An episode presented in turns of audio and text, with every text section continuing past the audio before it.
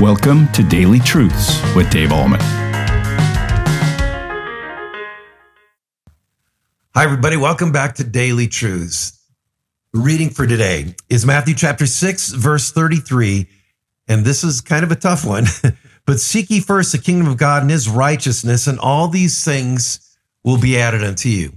So I've often struggled with what does it mean to seek first the kingdom of God and his righteousness?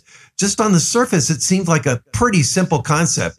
But I looked up a couple commentaries, Lutheran commentaries, and they both said different things. One said that it means to receive Christ through word and sacrament and repent of our sin and put our trust in Jesus and receive the forgiveness of sins in Christ. That's what it means to actively pursue the kingdom of God. Another one said it means purity and holiness and obedience. And so I really was confused after I read both of those and I wondered what in the world does it mean to seek first the kingdom of God and his righteousness. Okay. Well, first of all, the word seek means to actively, ongoingly pursue.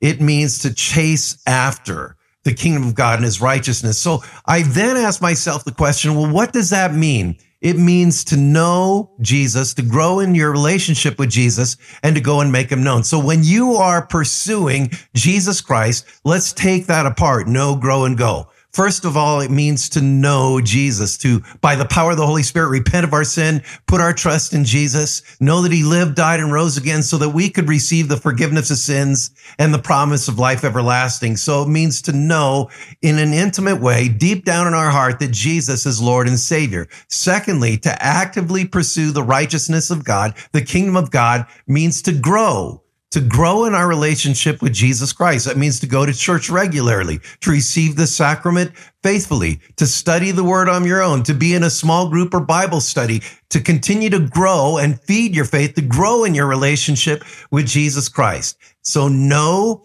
grow, and finally go. And how do we go and make Jesus known? If indeed actively pursuing the kingdom of God and his righteousness means to know Christ, to grow in Christ, then to go in Christ. What does that mean to go for Christ or go in Christ. It means to go and make him known by proclaiming what he has done to a world that so desperately needs him. To go means to serve one another in love. To go means to obey his words so that people can look at us as we discovered earlier in the Sermon on the Mount, to look at us, see our good works, and give glory to God the Father in heaven because it piques their interest and they recognize that we have something maybe that they don't have, a relationship with Jesus Christ. So there you go. To pursue the kingdom of God and the righteousness of Christ means to know Christ, to grow in our relationship with Jesus Christ, and to go and make him known. Now, how do you do this? It doesn't mean that you go to a monastery and you study the word and devote yourself to prayer and fast and do all these things 24 hours a day. We know, obviously, that you have work to do, that you have kids to raise or grandkids to see, maybe traveling that you want to do and hobbies and all these different things. So what does this mean then about seeking the kingdom of God first? It means that none of those things, our regular everyday life does not become an obstacle or does not become more important to us than pursuing Christ through knowing him, growing in our relationship with him and going and making him known. Now, in summary to all this, it's really interesting that Jesus said, seek ye first the kingdom of God and his righteousness and all these things shall be added unto you. Now, what has Jesus talked about in this context? He's talked about having food to eat, clothes to wear, and a roof over our head, and water to drink. It's interesting to me that when people have actively pursued a deeper relationship with Jesus Christ by knowing him, growing in their relationship with him, and going and making him known, their needs are always met. I've never met anyone in my life who actively pursued those things, actively pursued Christ in their life, who didn't have their needs met. So what Jesus says here is true. Seek ye first the kingdom of God and his righteousness and all these other things, your basic necessities, your everyday needs will be given to you. Wow.